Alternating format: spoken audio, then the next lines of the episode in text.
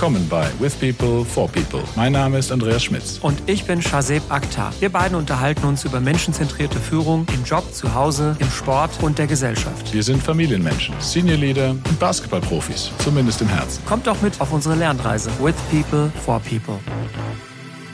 Einen wunderschönen guten Abend, Shazeb. Guten Abend, lieber Andreas. Wie geht's? Mir geht's gut. Mir geht's gut. Ich hatte heute einen ja, produktiven Tag. Schön.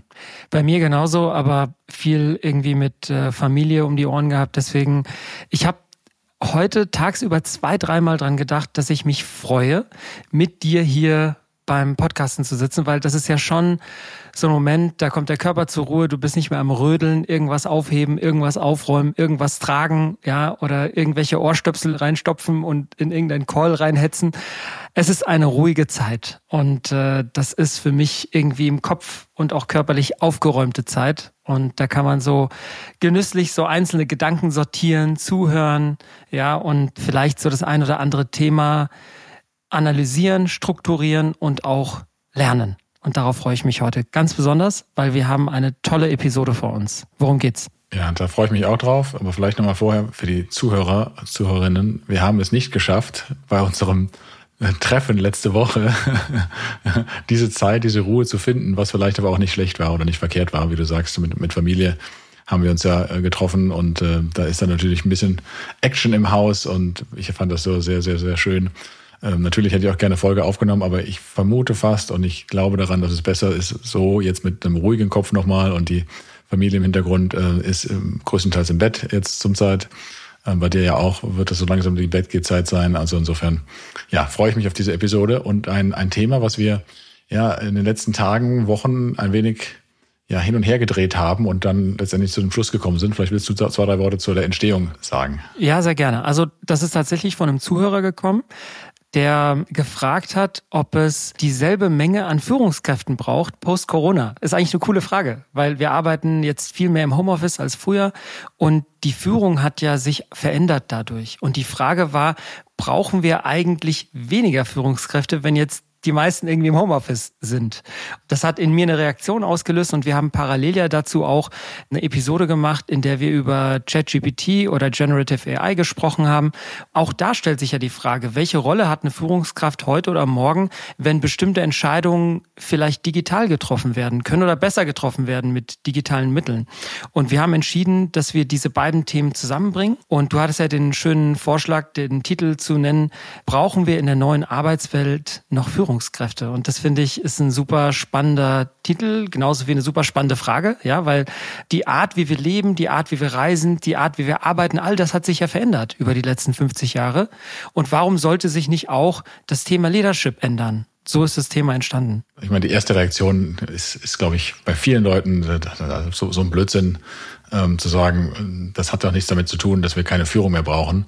Aber wenn man mal genau darüber nachdenkt, äh, was, was denn Führung ausmacht, dann, dann kann man da schon mal diese punktuelle Frage stellen, welche Aufgaben einer Führungskraft sind denn nicht abnehmbar von einer AI oder eben auch, wenn ich remote arbeite oder von mehr selbstorganisierten Funktionen und Funktionsinhabern. Was bleibt denn noch übrig? Und ich glaube, da können wir mal reinsteigen. Das geht ein bisschen in die Philosophie. Was ist die Rolle einer Führungskraft, eines Leaders? Aber ich glaube, das könnte ganz interessant sein, auch mal zu schauen, den Horizont zu öffnen und äh, nicht äh, nur auf einen Standpunkt beharren, das geht nicht, das, das funktioniert nicht oder das geht extrem. Natürlich sind wir hier in Extrem wahrscheinlich nicht unterwegs, aber lass uns mal beleuchten, wie, wie das Ganze aussehen könnte. Sehr gerne und ich glaube, die Frage, die du gestellt hast, was ist eigentlich nicht ersetzbar, ist eigentlich für mich das Ergebnis unserer Diskussion. Ich würde den Vorschlag machen, dass wir einsteigen bei der tatsächlichen Frage, die der eine Zuhörer gestellt hat. Er hat nämlich die These in den Raum gestellt, okay, also wenn jetzt vor Covid eine Führungskraft die Mitarbeitenden, die Kollegen aus dem Team täglich gesehen hat im Office. Das ist ja heute nicht mehr der Fall. Also braucht man vielleicht weniger Führung. Das war so die These. Und ich habe eine Gegenthese gehabt. Also ich habe ja auch mit dir dann gesprochen. Ich bin auch gespannt, wie du das siehst. Aber ich bin jetzt mal ganz direkt. Also meine These ist, und ich sage es in Zahlen, wenn eine Führungskraft, und ich stelle mir das vor, damals bei der SAP, ich bin ins Büro gefahren, ich hatte damals ein Team mit 20 Leuten und die habe ich eigentlich täglich gesehen. So, die 20 Leute konnte ich eigentlich super betreuen Servant Leadership, weil ich war im Office, ich habe gesehen, die laufen zur Kaffeemaschine, vielleicht konnte man mal mitlaufen. Vielleicht konnte man auch mal dahin laufen, latschen zu den Leuten am Tisch oder die kamen zu einem ins Büro. Man hat die gesehen. Also da war eine Proximity da. Und da sind dann auch zufällige Gespräche entstanden und meiner Meinung nach hat diese geografische, physische Nähe dazu geführt, dass man leichter hatte zu führen. Man konnte hier und da mal was auch ungeplant erzählen, man konnte vielleicht mal reagieren auf eine Frage und all das ist natürlich im virtuellen Setup deutlich schwieriger geworden. Deswegen ist jetzt meine Gegenthese, man braucht nicht weniger Führung, sondern eigentlich mehr. Ich würde sagen, mir fällt es leichter, 20 Leute aus der Nähe zu betreuen, als 20 Leute aus der Distanz. Das heißt also, dass ich virtuell mir zutraue, nur weniger Leute zu unterstützen. Wie, wie reagierst du darauf? Ja, also mir kommen ein paar Fragen, wenn du das erzählst. Ähm, wofür brauchst du mehr Zeit? Was ist das? Du sagtest gerade eben, du kannst mit den Leuten nicht zur Kaffeemaschine rennen. Also Du musst einen höheren Aufwand, an die Leute heranzukommen oder wodurch gliedert sich das oder strukturiert sich das? Jetzt kommen wir, glaube ich, doch früher zu der Frage, die du gestellt hast. Was macht eigentlich Führung aus? Ja, meine Aufgabe ist es, dass die Person, die bei mir im Team ist, sich wohlfühlt, dass die versteht, okay, was haben wir denn hier für Werte? Äh, wie gehen wir miteinander um? Wie arbeiten wir zusammen? Also im Prinzip Herstellen einer Psychological Safety, also ein sicherer Raum, in dem wir gemeinsam eine Vision erarbeiten oder ich habe ein Ziel, das vergemeinschaft ich mit dem Team als Führungskraft oder wir entwickeln etwas gemeinsam und in diese Richtung laufen wir, also zu einem Ziel. Und entlang des Weges braucht natürlich der Mitarbeitende dann Unterstützung hin und wieder. Ob es jetzt irgendein Sparring ist oder ob es irgendeine Beantwortung einer Frage ist oder ob es vielleicht ein Gegenvorschlag ist, den man dann irgendwie umsetzen muss. Also es ist operativ viel zu tun. Das ist die eine Art der Betreuung. Die andere Betreuung ist natürlich, der Mitarbeiter hat vielleicht persönliche Themen, private Themen, möchte vielleicht irgendwie eine andere Art von Unterstützung. Ich meine, wir arbeiten ja viele Stunden zusammen. Und da sehe ich es dann auch für mich als Aufgabe zu gucken, dass der Mensch sich irgendwie ganzheitlich wohlfühlt. Ja, manche Leute haben dann mal jemanden, der ist krank zu Hause, jemand hat mal ein krankes Kind oder jemand läuft gerade durch eine Scheidung durch oder, oder, oder. Da gibt's ja tausend Themen. Und ich glaube, in der virtuellen Welt, da kriegst du diese Dinge nicht so offensichtlich mit. Das ist das, was ich mit Aufwand beschreibe. Also du triffst jemanden vielleicht jede Woche, wenn du dich häufiger triffst virtuell oder so wie bei mir jetzt eigentlich alle zwei Wochen. Und in dieser halben Stunde sollst du dann eigentlich checken, wie geht's dem Kollegen oder der Kollegin, ja? Woran arbeitet die Person gerade? Wie kann ich der Person helfen? Und da kommt ja nicht jede Ebene der Person rüber. Also da muss ich mir viel mehr Mühe geben, quasi durchzusteigen, was ist da eigentlich gerade los? Und äh, obwohl ich jemand bin, der vollkommen hinter Empowerment steht, ist ja trotzdem deine Aufgabe, dass du auch irgendwie connected bleibst zu den Leuten. Ja, also gerade den, den zweiten Punkt finde ich wichtig, da stimme ich dir voll zu, die Interpretation von, wie geht es jemandem, äh, fällt uns, glaube ich, allen leichter, wenn ich jemanden vor mir habe oder sehe oder mit jemandem rumgehe. Allein schon, wie jemand geht, ja, ob jemand da geknickt ist oder Körperhaltung, Körperspannung hat ähm, oder, oder auch nicht. Da kann ich reinhören und das letztendlich als Anhaltspunkt nehmen. Muss ich da mal reinhören? Muss ich mit der Person sprechen? Kann ich da mal anklopfen? Vielleicht schnappe ich mir die nachher nochmal zum Kaffee oder sowas, ja. Also das gebe ich dir vollkommen recht. Das, das hast du virtuell nicht oder musst dich sehr diszipliniert daran halten, die Zeit zu investieren. Und das ist, glaube ich, dann so dein erster Punkt, bei dem ich nicht ganz weiß, ob es mehr Aufwand ist oder nur eine andere Aufteilung. Weil der Weg zur Kaffeemaschine, sage ich mal im Büro, der ermöglicht dir das Beobachten. Aber es ist ja nicht zwingend eine bewusste Handlung zum, das ist meine Managementaufgabe, jetzt zur Kaffeemaschine zu gehen. Ja, sondern das machst du ja natürlicherweise und du bist jetzt als, als Leader eher so geprägt, dass du das mitmachst. Aber das geht ja nicht allen so. Wir kennen ja genügend Führungskräfte, die gehen zur Kaffeemaschine, holen sich den Kaffee und gehen zurück in ihr Büro. Punkt. Jetzt kann man darüber diskutieren, ist das hilfreich oder nicht. Aber die Zeit, die ich dafür investiere, kann ich natürlich auch sinnvoll investieren und sage, ich bündle diese, diese komplette Zeit, die ich für, für Kleinigkeiten nutze und verbringe die bewusst mit dem Team zusammen. Aber nochmal, wo ich glaube, dass du einen Mehraufwand hast, ist dieses Zusammenkommen Du musst dich stärker bemühen, dass du zusammenkommst und sei es virtuell oder auch im, ab und zu physisch zusammenkommen, um da diese, diese Bindung aufzubauen. Ja, ich glaube zwar in Teams, die schon ein bisschen weiter sind, brauchst du das nicht täglich, aber es reicht eben auch nicht zweimal im Jahr zusammenzukommen. Da entwickelst du nichts, ja, sondern du musst das aufrechterhalten. Und ich merke ja auch mit meinem Team, internationales Team, die ja auch verstreut sind in Deutschland, in, in, auf der Welt. Wir hatten einen tollen Teamworkshop im, im August das konnten wir jetzt eine ganze Zeit lang so aufrechterhalten mit, mit virtuellen äh, Aktionen und Austausch. Und jetzt merke ich langsam wieder, ah, äh, es wird wieder Zeit, dass wir, dass wir wieder physisch zusammenkommen. Äh, alle Mann, alle Frau in dem Falle. Äh, weil das, das bröckelt, ja, das, das ebbt ab. Und ich glaube, das ist der Mehraufwand, da bin ich bei dir. ist es nicht weniger Aufwand, ist es mehr Aufwand, es sei denn, mir wäre es egal. Aber das ist dann eben wieder nicht Leadership. Ja, wenn ich sage, die Leute sollen halt machen, was sie machen sollen und ich checke nur ein im Sinne von, wie sind die Ziele unterwegs, da könnte man vielleicht wirklich sagen, braucht es weniger. Aber das ist für mich nicht Führung. Okay, fair enough, fairer Punkt. Ich würde gerne an der Stelle vielleicht doch mal diese Studie aufgreifen, von der ich dir, glaube ich, schon mal erzählt habe. Diese Gallup-Studie aus März 2023, also Anfang des Jahres. In dieser Studie wurde die Frage erörtert, wie wichtig es ist, ins Büro zu kommen. Und das ist ja im Prinzip die Kehrseite dessen. Also was ist leichter, wenn man im Büro ist? Die Outcomes aus dieser Studie waren, es waren drei Stück. Das eine war, dass man gesagt hat, virtuelle Kollaboration ist weniger effektiv als persönliche Zeit gemeinsam. Und ich glaube, das betrifft auch Leadership. Also virtuelles Führen ist weniger effektiv als persönliches Führen. Also all die Dinge, die wir gerade besprochen haben. Und das Zweite ist, dass zwei bis drei Tage im Büro, und das ist ja auch mein Mantra, also ich sage ja auch nicht, dass alle täglich kommen sollten. Ich glaube, der Drops ist eh gelutscht und aus gutem Grunde, und dafür bin ich auch sehr dankbar, ist ja Quatsch, dass man sich jeden Tag ins Auto setzt und, keine Ahnung, Sprit, Energie, Strom, was auch immer verballert und im Stau im Zweifel noch rumsteht, um dann doch noch irgendwelche nur Telefonate aus anderen vier Wänden zu führen. Ne? Also wenn man ins Büro kommt, dann bitteschön auch für die Begegnung und für gemeinsames Problemlösen oder auch Quatschen und so weiter. Aber was ich spannend finde bei dem zweiten Thema ist, dass bei zwei bis drei Tagen persönlicher Begegnung der Outcome deutlich größer ist. Das heißt, das Engagement ist höher und auch, äh, also hier steht Wellbeing, also die emotionale Hygiene, ja, oder wie es einem geht. Das ist deutlich besser. Und das wiederum führt dann zum dritten Punkt, dass man nämlich ein höheres Engagement hat, seinem Arbeitgeber oder seiner Mannschaft gegenüber oder vielleicht auch seinen Kollegen, Kolleginnen gegenüber. Und das ist für mich eigentlich ein unterstreichendes Merkmal dafür, was ich so schon im Gefühl hatte, dass man nämlich, wenn man als Führungskraft da ist, das Team ist da, dann viel besser mit den Leuten connecten kann und diese Firmenkultur auch kultivieren kann. Das ist halt virtuell deutlich austauschbarer. Es ist austauschbarer, es ist dieses Loyalitäts- äh, oder Bindung, die du dann schaffst natürlich. Also eine Bindung virtuell zu, zu kreieren über den Monitor.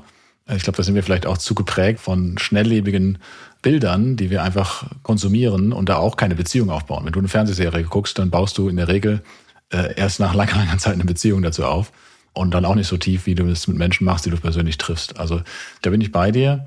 Das ist eine wichtige Komponente, zusammenzukommen. Ob das immer im Büro sein muss, weiß ich nicht. Aber wenn wir zusammenkommen, dann lass uns die Zeit gemeinsam verbringen. Und da muss ich natürlich auch sagen, mein Team manchmal äh, weiß es oder verflucht mich dafür manchmal, weil wenn wir zusammenkommen und wir zusammen arbeiten, ich stelle mich immer ganz gerne ans Flipchart, weil ich besser denken kann, wenn ich was male oder schreibe.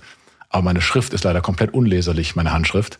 Äh, so, dass wenn wir das virtuell machen und ich was tippe, dann können Sie es wenigstens lesen, wenn ich was an die Tafel geschrieben habe oder an das Flipchart. Dann gibt's danach immer, immer wieder Diskussionen, was zum Henker hat der Schmitz da geschrieben.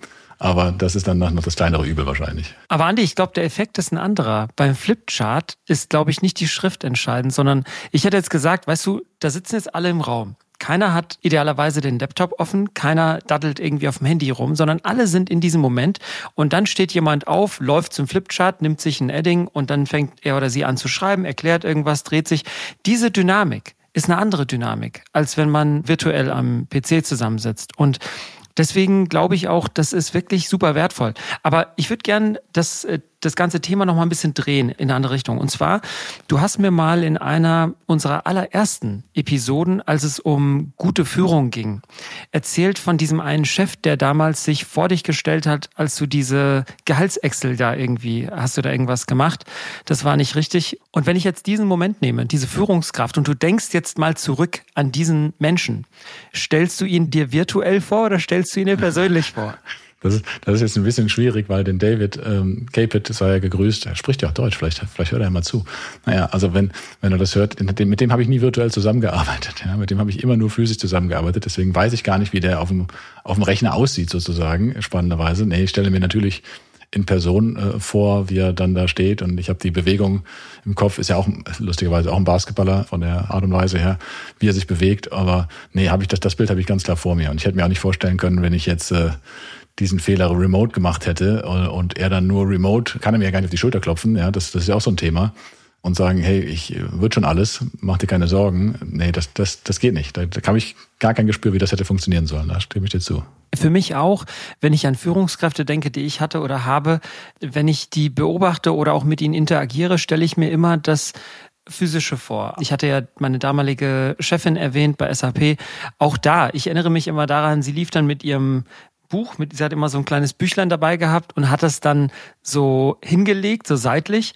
Und dann hat sie sich erstmal so nach vorne gelehnt und einfach mal erzählt, hey, wie geht's dir eigentlich? Ne? Also etwas, was dann dich einfach einnimmt in diesem Moment. Also virtuell ist dann jeder mal auch an einem anderen Fenster oder macht dies und das, aber da bist du halt voll präsent. Und ich glaube, das ist ja auch das, was ich versuche zu beschreiben, das, was Führung ausmacht, dieses Menschliche. Weißt du, und wenn wir jetzt mal kurz den Schwenk rüber machen in die Medizin, das ist ja so der Bereich, in dem man immer wieder sagt, okay, Ärzte sind irgendwie ähm, vielleicht dann auch nicht fehlerfrei oder überbewertet. Es hört man ja immer wieder, dass bestimmte Tätigkeiten oder bestimmte Analysen eigentlich über Software oder über Algorithmen viel besser geht oder exakter geht. Ich nehme jetzt mal das Beispiel, was ich immer nehme, Radiologie.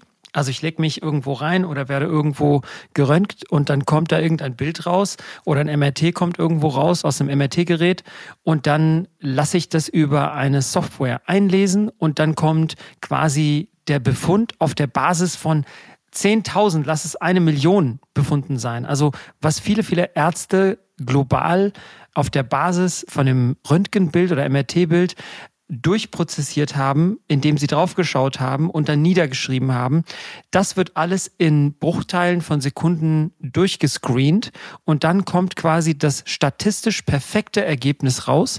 Und das würde ich mal sagen, ist wahrscheinlich einfach aufgrund der Logik besser als wenn nur zwei Augen drauf gucken von einem Arzt, egal wie erfahren er ist. Ich will nicht sagen, ich möchte jetzt das Röntgenbild irgendwo eingescannt haben und dann gibt mir ein Computer das Feedback. Das will ich ja auch nicht. Aber vielleicht ist ja die Kombination ganz cool. Und das ist vielleicht auch für zukünftige Führungskräfte der, der Schlüssel. Ja, ich glaube, vielleicht kann ich da ähm, Beispiel erzählen oder was wäre, wenn gewesen. Also ich habe ja äh, häufiger Sachen gemacht, die nicht so ganz super richtig waren und äh, da haben ja Leute mich dann aufgefangen. Also auch da bei der SAP war ich noch Student, habe auch irgendwas nicht so richtig gut gemacht und da kam eine E-Mail zurück von einem Senior Manager, der mich da ziemlich klein gemacht hat.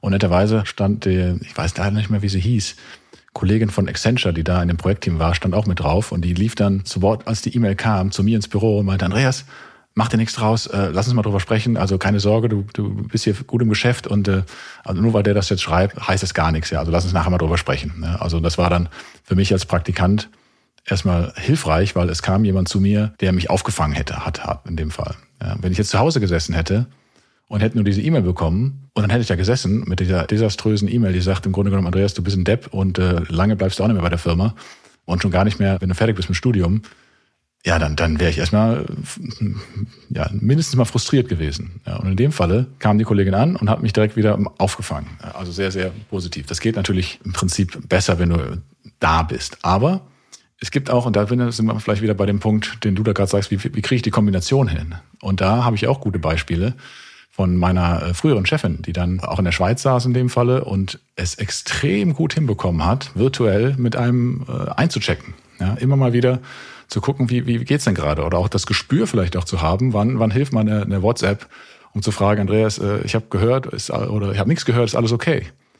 Ja, und dann sich auch zu öffnen, auch mal abends dann zu sagen, okay, ich sitze gerade bei den Kindern im Dunkeln und warte, bis die einschlafen, kann hier gerade ein bisschen mal die, die WhatsApp schreiben und zu sagen, hey, das war ein Scheißtag, ja, und da und da war das ein Scheißtag. Und dann aufgefangen zu werden und sei es auch nur mit ein paar Zeilen, fand ich, ich extrem hilfreich und hat mir gezeigt, dass du das schon kannst, also virtuell auch diese, diese, diese Nähe herstellen, aber zu deinem Punkt, es ist, glaube ich, aufwendiger.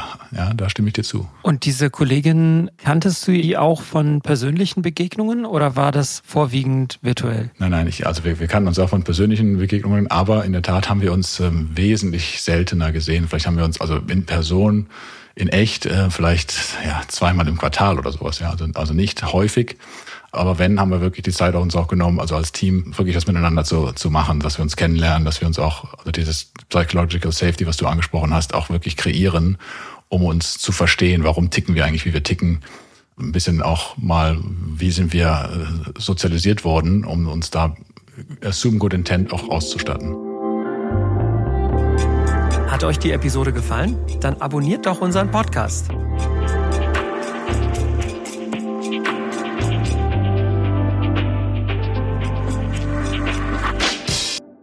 Vielleicht mache ich mal den Vorstoß und ähm, sag mal mutig, hau ich mal eine These raus. Also vielleicht ist ja das Verwalten virtuell leichter, aber Leader sein das ist virtuell wahnsinnig schwer. Also mir fällt es schwer, von jemandem angefixt zu sein oder richtig inspiriert zu sein, virtuell.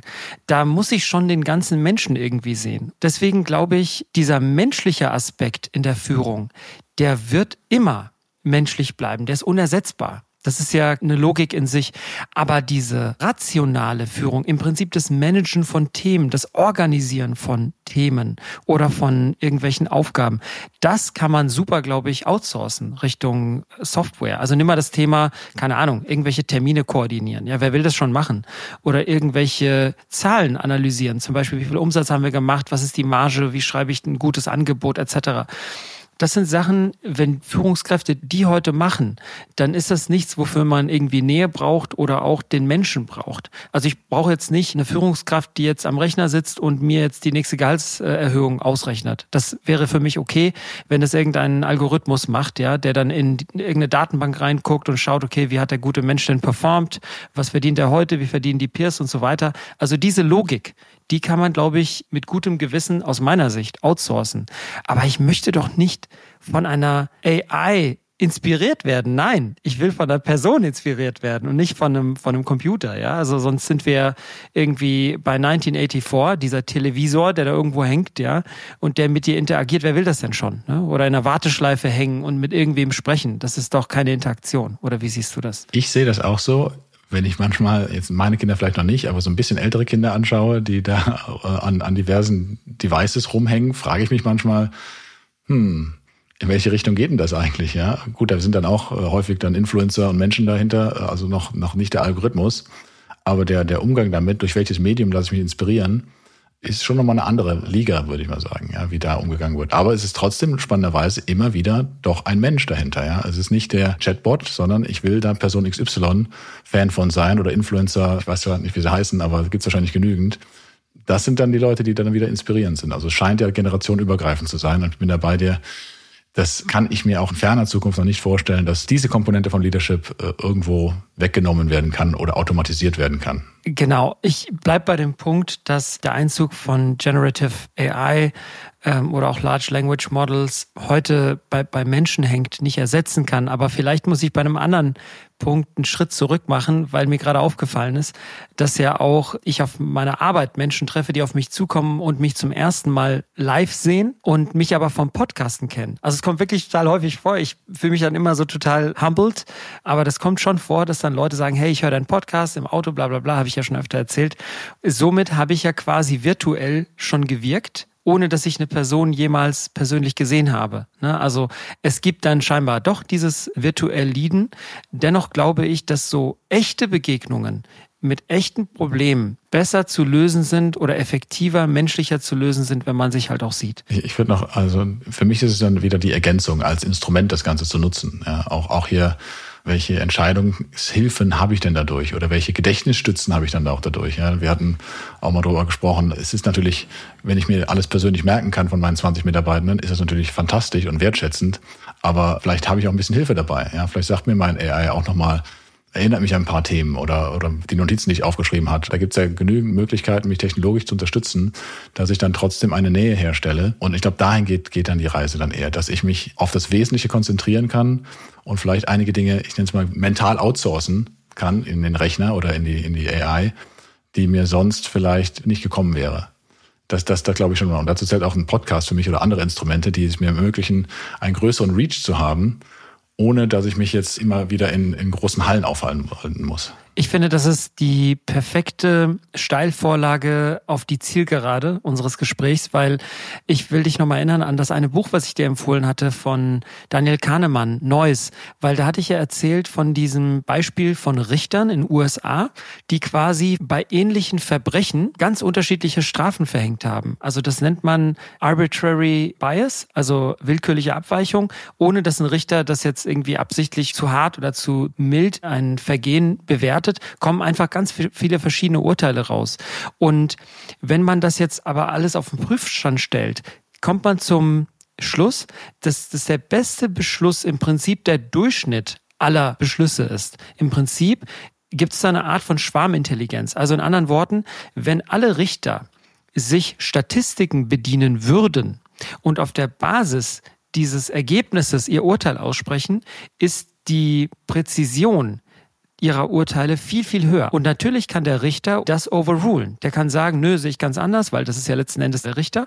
Aber wie cool wäre es, wenn Menschen diese Art von Entscheidungshilfen hätten, genauso wie Führungskräfte? Dann könnten wir doch viel effektiver und viel besser einfach das sein, was wir sind, nämlich Menschen und keine Computer. Ja, schön. Das ist das unterstützend haben, vielleicht auch ein bisschen versuchen, berechenbar zu machen, wobei der Mensch nie 100% berechenbar sein wird. Da sind zu viele komplexe Themenstellungen da drin. Aber auch da geht die Technologie ja schon hin, dass ich dann auch, also ich meine, das ist ja der Grund, warum viele Persönlichkeitsanalysen machen im Team oder so Teamaufstellungen und ähnliches, ja um sich besser verstehen zu können. Und das kann ich natürlich auch technologisch unterstützen. Das kann ich nutzen, um auch einer Führungskraft da das Leben einfacher zu machen, zu sagen, wie, wie stelle ich denn mein Team zusammen? Oder was sind Gefahren, welche Risiken birgt dieses Team aufgrund der Persönlichkeiten? Ich glaube, das ersetzt nicht das Gespräch im Team, aber auch da ist es ein Instrument, was eine Führungskraft natürlich nutzen kann. Technologie im Grunde genommen, um eine höhere Transparenz und eine Greifbarkeit zu schaffen. Das, denke ich, ist, ist schon ein Weg, den wir gehen können, der uns insgesamt auch eine bessere Arbeitswelt ermöglichen wird. Absolut. Und zum Schluss würde ich gerne vielleicht noch einen weiteren Gedanken reinbringen. Ich glaube, in der heutigen Zeit, in der wir ja ökonomisch uns unabhängiger machen, immer mehr und mehr und die Haushalte auch kleiner werden. Also viele Menschen leben ja teilweise alleine.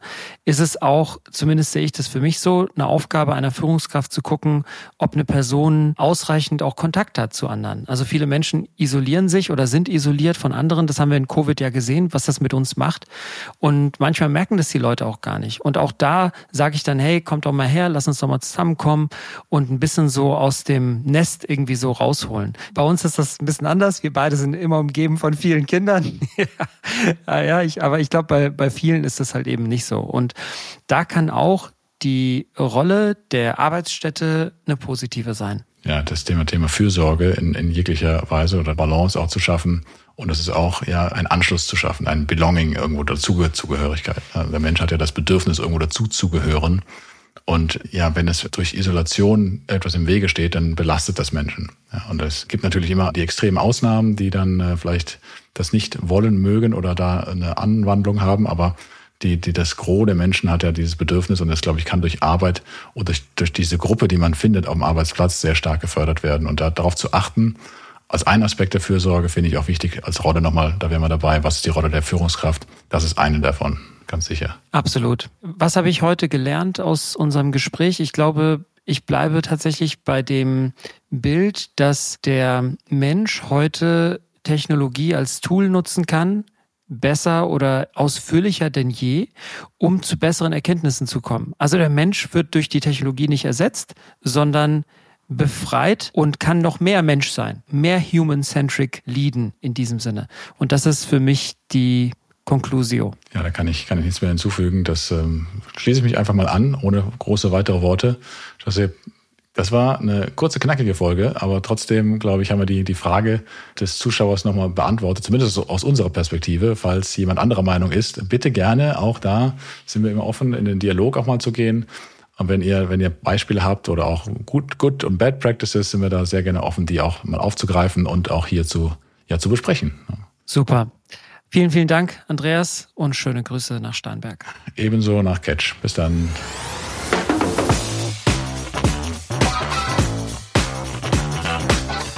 Wir hoffen, euch hat diese Episode gefallen. Lasst uns gemeinsam die Welt ein bisschen besser machen. Durch menschenzentrierte Führung. With people, for people.